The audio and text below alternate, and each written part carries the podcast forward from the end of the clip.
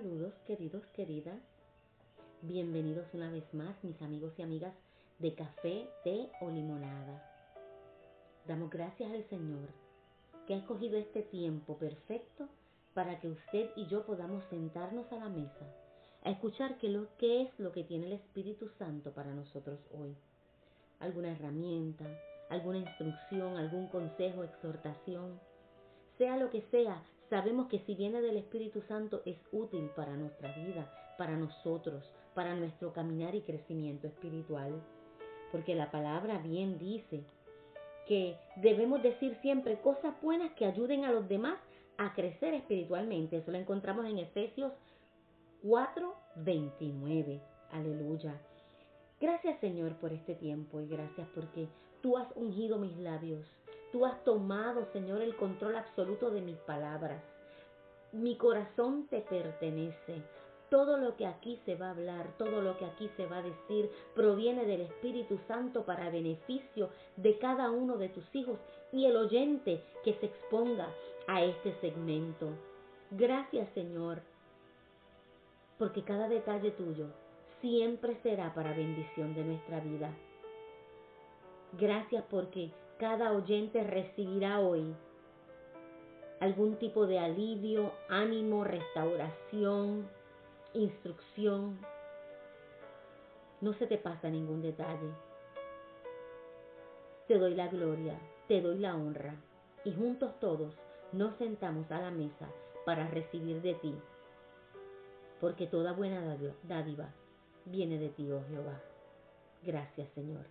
En el nombre de Jesús, oramos sabiendo que tú nos estás escuchando. Amén. En el mar calmó la tormenta. En el monte lloró su tormento. En Mateo 8, del versículo 23 al 27. Le pido que me acompañe. Repito, Mateo 8, versículos del 23 al 27. Palabra de Dios. Recuerde que leo traducción lenguaje actual. Siéntase cómodo con la versión de su preferencia. Dice la palabra del Señor para beneficio de nuestra vida. Jesús subió a la barca y se fue con sus discípulos. Todavía estaban navegando cuando se desató una tormenta tan fuerte que las olas se metían en la barca. Mientras tanto, Jesús dormía. Entonces sus discípulos fueron a despertarlo. Señor Jesús, sálvanos porque nos hundimos. Jesús les dijo, ¿por qué están tan asustados? qué poco confían ustedes en Dios. Jesús se levantó y le ordenó al viento y a las olas que se calmaran. Y todo quedó muy tranquilo. Los discípulos que estaban asombrados dijeron, ¿quién será este hombre que hasta el viento y las olas le obedecen? Son muchas las ocasiones, mis queridos y queridas, que se habla de nuestro Señor Jesucristo haciendo su trabajo, sanando, libertando, enseñando, caminando y conversando con sus discípulos. Son muchos escenarios los que hemos visto, ¿verdad? Que encierran esto que les he mencionado. Pero hoy les hago la invitación, mis amados y amadas, a ver la parte de Jesús que se afligió. Esa parte real, ese área humano que nos deja saber que la tristeza y el dolor serán parte de nuestra vida. En la lectura principal vimos a Jesús calmando una tormenta. Fíjese que los discípulos le incitaron a que hiciera algo, pues sentían miedo. Y Jesús les correspondió. Pero ahora, usted y yo vamos a ver una enseñanza y vamos a entender que lo, los días difíciles sí se pueden sobrellevar. Vamos a ver a un Jesús que llora, que siente tristeza. Mire, un nivel de tristeza. Llegó a sentir Jesús un nivel de tristeza más allá de lo soportable, de lo tolerable. Vamos a leer en Juan 11. Vamos a leer del 33 al 35.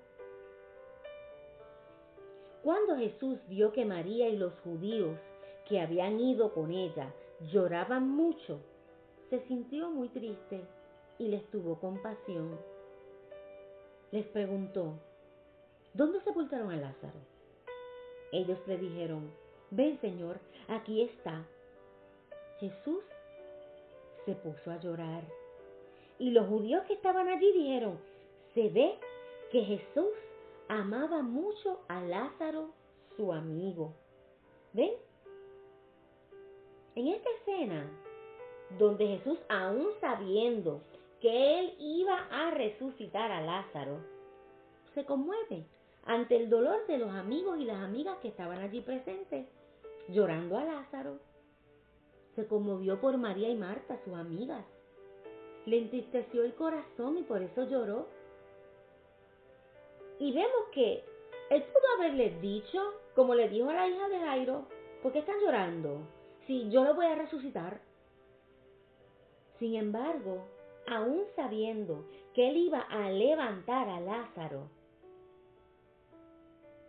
se mostró frágil, se mostró amigo. En esta escena de Lázaro, Jesús muestra que es un amigo que sufre por aquellos que forman parte de su vida. Mis amados, mis amadas, Jesús no aparentó, Jesús no se escondió, Jesús ni tan siquiera fingió estar bien, no tomó ventaja de que era Dios no quiso hacerse aquel Dios que iba a hacer un gran milagro, sino que permitió a su humanidad mostrarse en su naturaleza. Que muchos, muchos de nosotros tenemos tendencia a tratar de no mostrar esa parte que pareciera ser débil. Pero en realidad es tan fuerte cuando nos mostramos vulnerables y sacamos hacia afuera las lágrimas. Y entonces sentimos alivio y menos peso. Eso nos hace valientes. Obviamente, ¿verdad, mis queridos y queridas? Yo no le estoy diciendo que se vayan por ahí a contarle a cualquiera sus penas. No, no. Debemos elegir con sabiduría a quién vamos o con quién vamos a compartir ese momento de dolor y de tristeza. Pero lo que queremos hacer es entender que es natural mostrar el sentimiento de tristeza y de llanto. De hecho, no es saludable ni para el corazón ni para la mente. Guardar la tristeza y no permitir que haga su función natural. Queridos, queridas, no es que nos pasemos por la vida bañándonos en lágrimas por la esquina. Eso no es lo que estoy diciendo. No es que nos vamos a sentar en cada esquina a bañarnos y consumirnos en nuestras propias lágrimas. Pero sí exteriorizar, especialmente con Dios, en oración, elegir personas sabias espiritualmente que nos apoyen y nos ayuden a pasar el momento difícil. Mire, vamos a ver, vamos a aquella escena donde Jesús fue vulnerable y frágil por demás. El Señor de nuestra vida, nuestro Dios, cómo él manejó la tristeza del alma, la tristeza que causa dolor en el corazón, la angustia. Esa angustia que nos deja saber que, que, cuando pasamos por, por situaciones demasiado dolorosas, tenemos que ir a donde el Señor, tenemos que ir a donde Dios, ir a su presencia, dejarle saber cómo nos sentimos ¿Por qué usted no viene conmigo? Por favor, venga. Vámonos a aquella noche donde Jesús dejó saber sin cohibirse cómo se sentía. Le dejó saber a los discípulos, no solamente al Padre, sino a los discípulos que él había elegido, para que lo acompañaran en un proceso sumamente doloroso. Y él lo identificó, doloroso hasta la muerte. Vean, Él eligió unas ciertas personas. Y entonces, vamos a leer en Lucas 22, versículos 39 al 46. Vamos a este escenario. Lucas 22, 39 al 46 dice la palabra del Señor para enseñanza. Jesús salió de la ciudad y se fue al monte de los olivos, como era su costumbre. Los discípulos lo acompañaron. Cuando llegaron al lugar, Jesús les dijo, oren para que puedan soportar las dificultades que tendrán. Jesús se alejó un poco de los discípulos, se arrodilló y oró a Dios. Padre, cómo deseo que me libres de este sufrimiento, pero que no suceda lo que yo quiero, sino lo que tú quieres. En ese momento, un ángel bajó del cielo para darle fuerzas. Jesús sufría mucho, pero oraba con más fuerza que antes. Su sudor caía al suelo como grandes gotas de sangre. Cuando Jesús terminó de orar, regresó donde estaban los discípulos, pues estaban tan tristes que les había dado sueño. Entonces les dijo, ¿por qué duermen? Levántense y oren para que puedan soportar las dificultades que tendrán. Wow. En este relato esto es solo una versión del Evangelio que la escribió Lucas, pero si usted desea leer lo mismo en, de diferentes personas, según lo explicaron cada cual, es lo mismo, pero usaron palabras diferentes. Puede ir a Mateo en el capítulo 26, versículos del 36 al 46, allí encuentra la versión de Mateo. También puede ir a Marcos, allí va a encontrar otra versión de este suceso en, en Getsemaní eh, Marcos 14 del 32 al 42 también se escribió sobre Jesús. Esto es un acontecimiento demasiado triste. Ese mismo Jesús que con autoridad le habló a la tormenta y ésta se calmó. Fíjense que donde leímos en Mateo 8, el versículo 24, cuando, cuando comenzamos este segmento, dice que era tan fuerte la tormenta que las olas se metían en la barca. Pero Jesús se impuso y su autoridad fue tal que dominó a la tormenta y ésta se sometió a la orden de Jesús. Ese mismo Jesús de autoridad, Él no escondió ser frágil ante la tristeza. Él se mostró de acuerdo a su sentir. Cuando tuvo que ejecutar dominio, lo hizo. Y cuando tuvo la oportunidad de mostrar fragilidad, también dio paso a ser sensible. En el mar, Él calmó la tormenta y en el monte Él lloró su tormento. la enseñanza de hoy. tenemos autoridad para ordenar a nuestras tormentas espirituales, emocionales y físicas. Tenemos autoridad. Pero también es saludable reconocer que se puede y que se vale ser frágiles.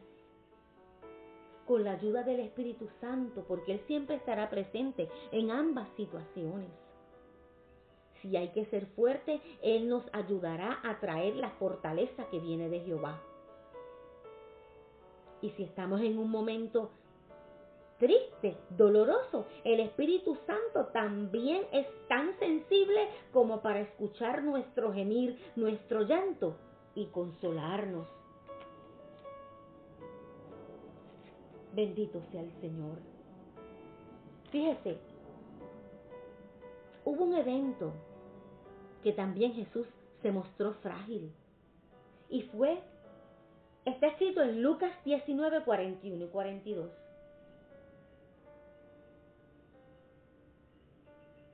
Cuando Jesús estuvo cerca de Jerusalén y vio la ciudad, lloró y dijo, habitantes de Jerusalén, ¿cómo me gustaría que hoy ustedes pudieran entender lo que significa vivir en paz? Pero no, ustedes son incapaces de comprenderlo. ¿Ve? Aquí se nota que otra vez siente tristeza por otros y no se cohíbe en mostrarlo. Aquí se entristece por la gente que se alejó de Dios, sabiendo él que el Padre les estaba ofreciendo vivir en paz. Le dio tristeza ver cómo se descarrilaban, cómo elegían otro camino. ¡Wow! Y se me ocurre aquí ahora pensar, entonces, ahí Dios, Jesucristo, nuestro Dios, muestra cuán doloroso para Él es nuestro pecado. Jesús nuestro Señor, mostrando sensibilidad, siendo frágil para dejarnos saber que se vale llorar, que se vale estar triste, pero más poderoso es cuando vamos a su presencia y le dejamos saber, porque Él conoce lo que es la tristeza y el dolor en el corazón. Padre, te damos gloria, te damos honra y te alabamos. Gracias por el pan de hoy, gracias por el agua, gracias por sentarte a la mesa con nosotros y servirnos este manjar. Hablo paz, hablo tranquilidad a los corazones, hablo vida a tus hijos, hablo restauración a los que están decaídos, hablo ánimo al desanimado, envío palabra de vida, paz, salud y bendición a todo aquel que escucha este segmento para la gloria del Dios Padre. Gracias Dios. En el nombre de Jesús hemos orado. Amén. Gracias por estar aquí nuevamente. Será hasta la próxima, donde nos sentaremos nuevamente en otro café, té o limonada para la gloria de nuestro Señor. Chao.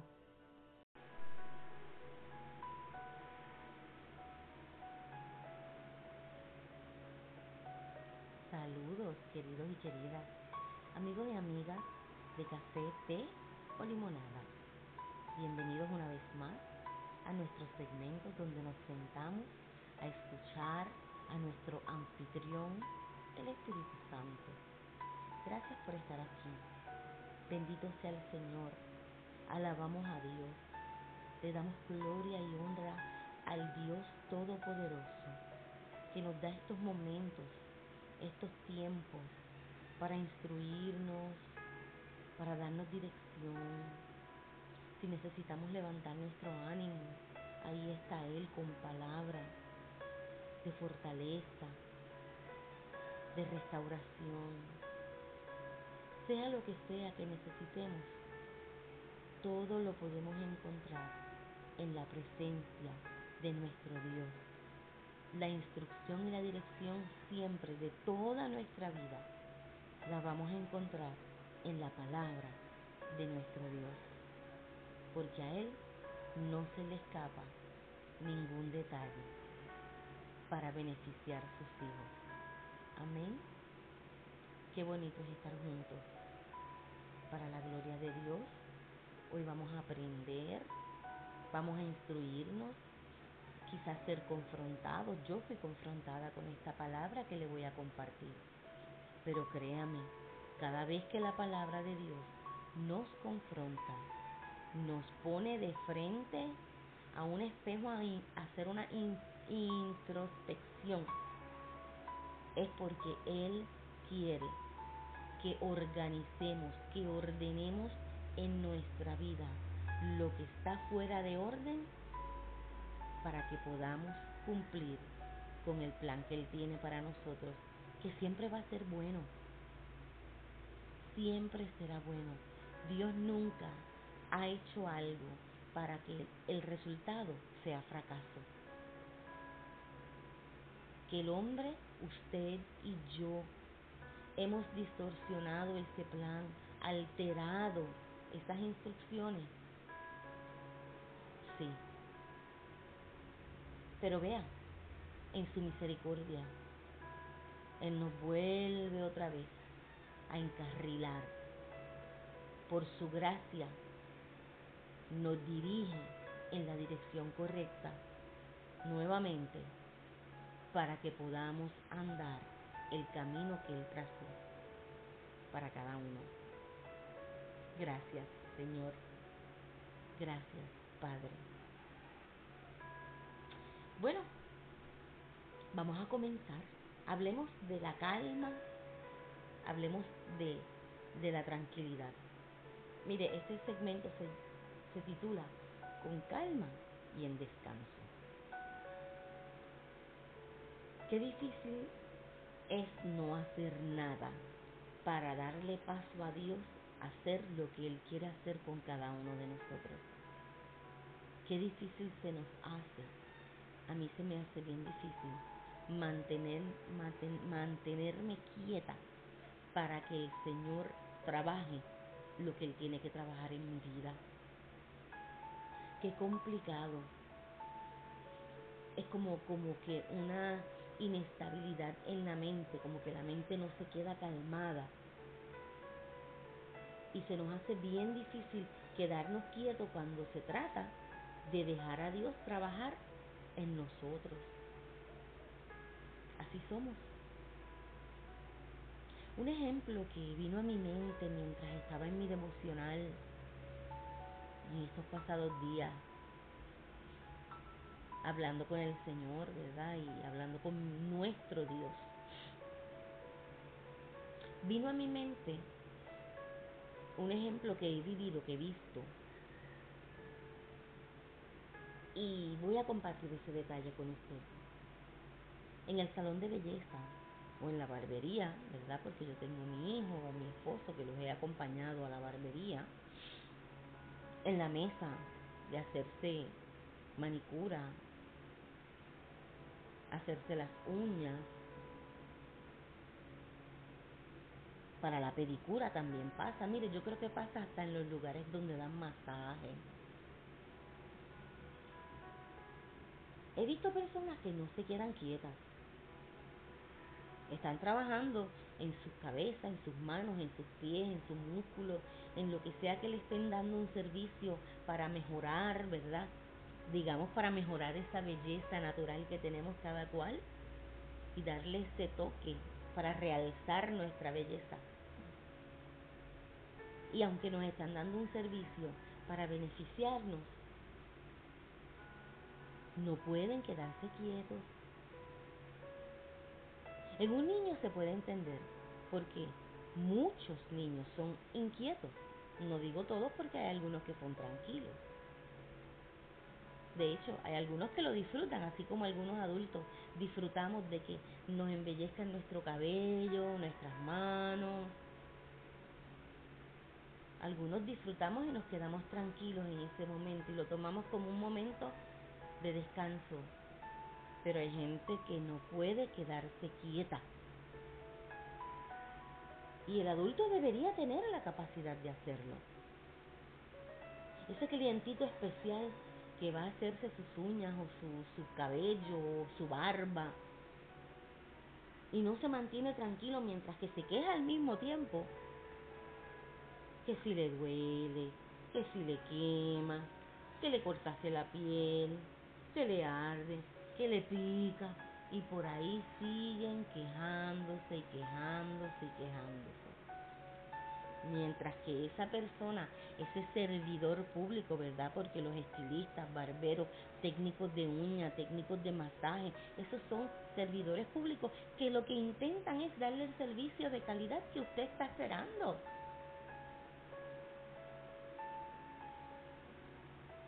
Sin embargo, con un clientito así quejándose, moviéndose, buscando aquí y allá, con ansiedad, ay, de paso exigiendo, porque no tiene tiempo y quiere que todo sea rapidito porque se tiene que ir para algún compromiso. Esto me parece muy similar a nuestra vida en algunos casos, aclaro. En algunas situaciones esto me parece similar a nosotros esperando algo de Dios. Yo le veo similitud. Y sé que los que trabajan en esta profesión, las que trabajan en esta profesión como estilistas, los barberos, sí ellos van a entender porque se han visto en este escenario. Asimismo nos hemos comportado nosotros cuando Dios está tratando de trabajar algún área de nuestra vida.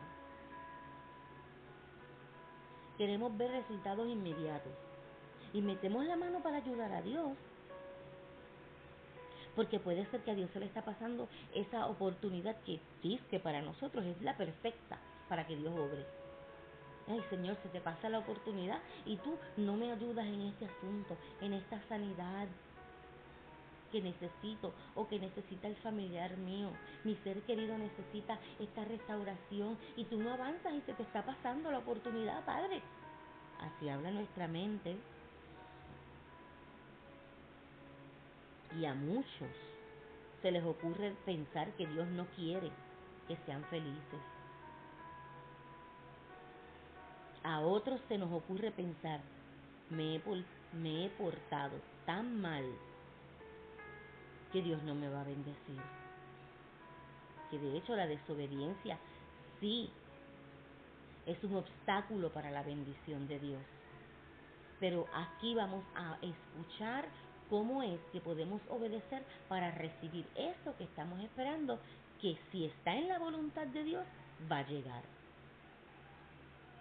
Y a veces nos, eh, nos incomoda un poco decir, pero si esa no es la... Sí, a veces no es la voluntad de Dios el deseo de nuestro corazón.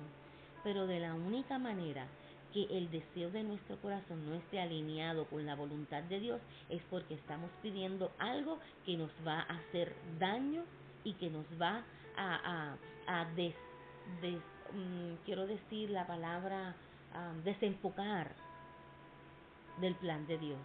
El plan de Dios siempre, siempre, escucha, aunque no parezca, pero crea, va a ser bueno para nosotros.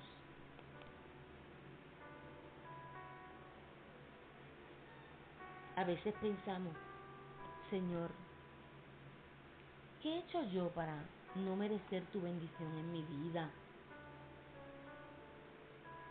¿Por qué no me merezco ese hombre que me va a hacer feliz? Preguntas que pasan por la mente. Señor, estoy tan solo, necesito una mujer, una ayuda idónea y llevo tiempo esperando y tú no me, tú no me traes esa persona, Padre. Tengo que ir a buscarla yo mente humana. Esa persona que apacigüe este malestar, que me quite esta incomodidad de la soledad.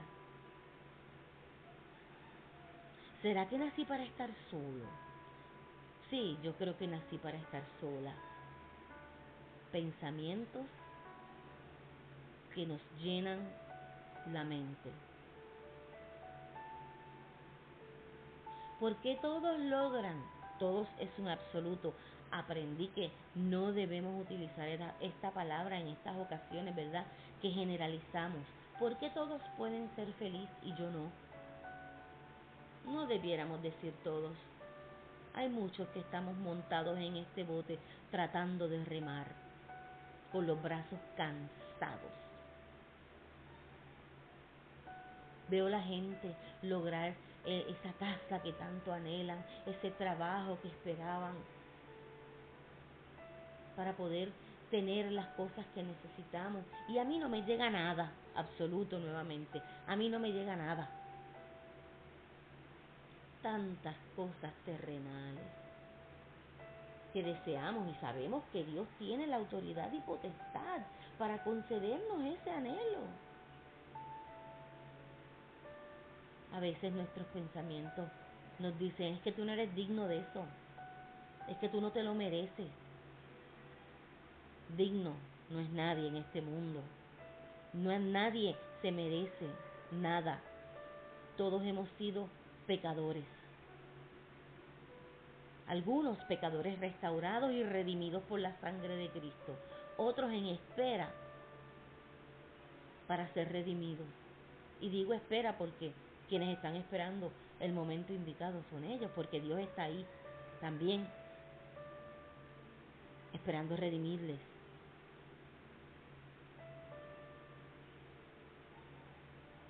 Pero le voy a dar el secreto. Es un secreto a viva voz para que lo utilice las veces que su mente trate de interponerse entre un momento de adoración a Dios, entre un momento de agradecimiento y de entrar en su presencia, que empiezan esos pensamientos a revolotear por su mente. Este es el secreto. Mateo 6:33. Y muchos lo conocemos. Se lo voy a leer en la versión antigua para que usted vea que sí lo ha escuchado anteriormente. Venga conmigo, Mateo 6:33. Buscad primeramente el reino de Dios y su justicia, y todas estas cosas os serán añadidas. En la versión que acostumbro leer, que es la traducción lenguaje actual, traducción, lenguaje actual, Mateo 6:33 dice lo siguiente lo más importante es que reconozcan a Dios que está en el cielo y Él sabe lo que ustedes necesitan. Entonces vean que si Dios ya de antemano nos avisó que nos preocupemos por entrar o nos ocupemos, debo decir, por entrar en su presencia primeramente que Él tendrá cuidado de nosotros, quiere decir que Él reconoce que somos bien energéticos así, ansiosos y que queremos manejar todos nuestros asuntos nosotros mismos y con prisa. Él lo sabe. Y ve y prevé que las cosas no nos van a salir como, como verdad, como debe ser. Que nos van a salir mal. O que quizás algo que se pudo haber resuelto de una manera tomó más tiempo en resolverse, más del que él tenía estipulado, porque nos dejamos llevar por nuestra ansiedad, por la turbulencia mental, le llamo yo. Es que tenemos la creencia que quedarnos quietos y esperar en Dios, el no hacer nada, se nos va a pasar el tiempo y las oportunidades. Desde siempre el ser humano ha sido un tanto desesperado. Pero ¿sabe lo que pasa? Que la desesperación y el querer resolver y el meter nuestras manos no es otra cosa que la desconfianza en Dios. Y eso es pecado. Eso le ofende a Él. Se lo voy a probar. El profeta Isaías dio una palabra de parte de Jehová en una ocasión que los confrontó. A mí me confrontó esa palabra en este tiempo y el profeta la dio hace miles de años atrás. El versículo 1 del capítulo 30 de Isaías dice, hacen planes sin tomarme en cuenta y pecan una y otra vez. Siempre que metemos nuestra mano para planificar nuestra vida sin consultar a Jehová, estamos dirigiéndonos a pecar. En ese mismo capítulo 30 de Isaías, el versículo 15, dice, si en verdad confían en mí, manténganse en calma y quedarán a salvo. Les quiero decir que estas personas, si usted lee el capítulo 30 completo, estas personas estaban buscando un método de protección por una situación y un problema que tenían con un pueblo cercano. Vaya, lea Isaías 30. La historia es buena, nos enseña, nos educa. Y esta persona buscando protección, Jehová le está diciendo, yo los quiero proteger. Quédense quietos, cálmense. Si verdaderamente confían en mí, van a mantener la calma y van a quedar a salvo. En la versión Reina Valera dice, en quietud y en confianza será vuestra fortaleza. O sea, se van a fortalecer mientras se quedan en quietud y en calma confiando en mí. Van a salir fortalecidos. ¡Qué tremendo!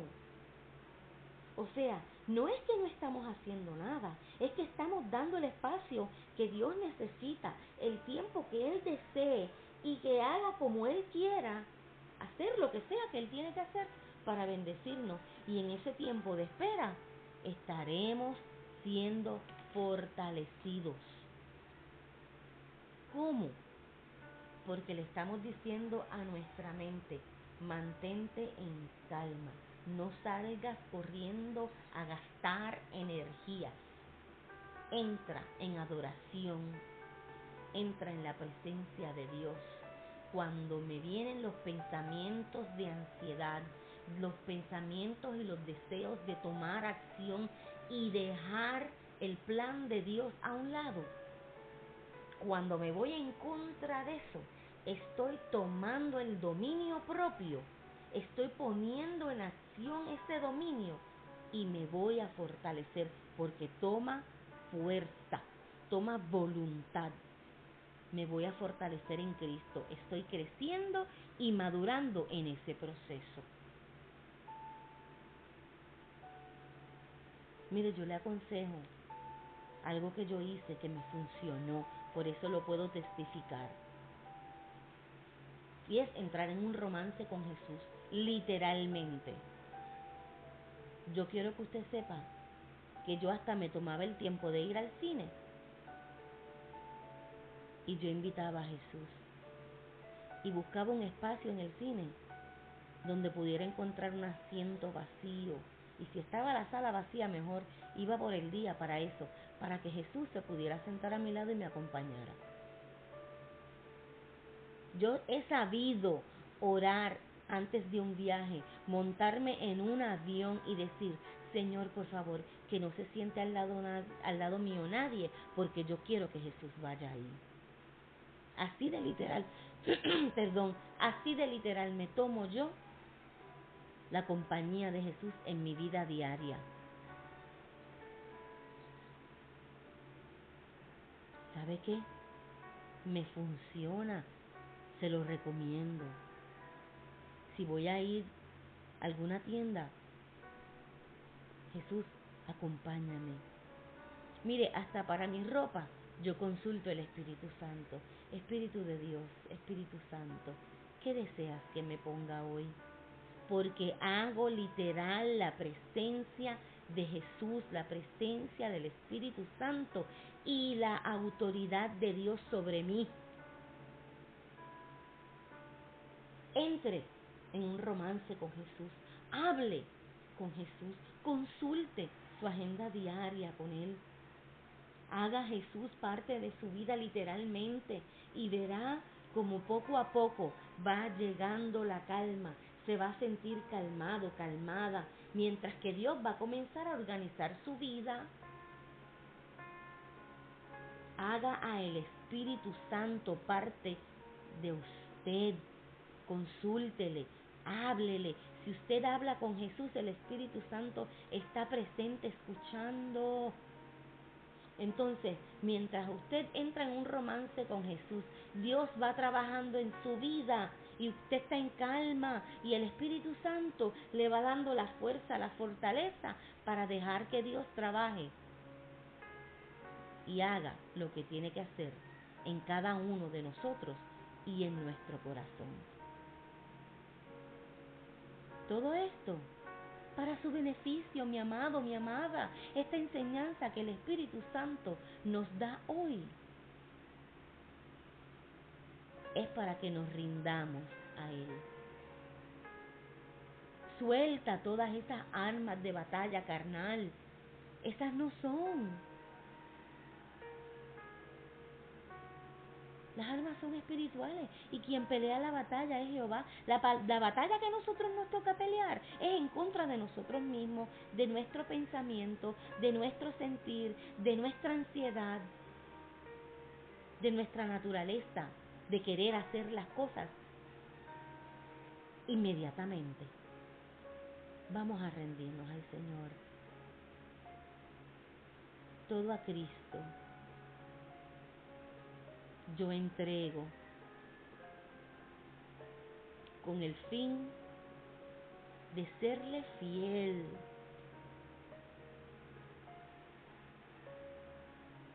Bendito sea el Señor. Padre, te damos gloria. Te damos la honra, el honor. A ti te pertenece el fruto de nuestro labio, el fruto de alabanza de honra. A ti sea todo el honor. Bendito eres por siempre, Dios. Recibe nuestra adoración y alabanza como olor grato, como fragancia agradable a ti, oh Jehová. Señor, si hay algo en nosotros que, que no te agrada, que hay varias cosas, Dios. Quítalas de nuestro corazón. Arráncalas. Hoy las traemos a ti aquí, a los pies tuyos, para que tú tomes toda esta ansiedad, este descontrol que tengo en mi vida, esto que me agobia el corazón, me entristece y me hace llorar y que no es necesario, porque en tu presencia hay plenitud de gozo, delicias a tu diestra para siempre. Entonces toma esta tristeza, este dolor, esta angustia, esta ansiedad, esta turbulencia que llevo dentro de mí. Tómala, te la entrego. Y entro en tu presencia, en descanso y en calma, reconociendo que en la quietud, que en la calma encontraré fortaleza. Tu fortaleza la voy a recibir a raíz de estar en calma. Gracias Señor por escucharnos y por obrar en nuestra vida. En el nombre de Jesús hemos orado creyendo que nos escuchas. Amén. Bueno, mis amados y amadas, hasta aquí nuestro segmento de hoy. Sé que será de bendición para su vida como lo fue para la mía.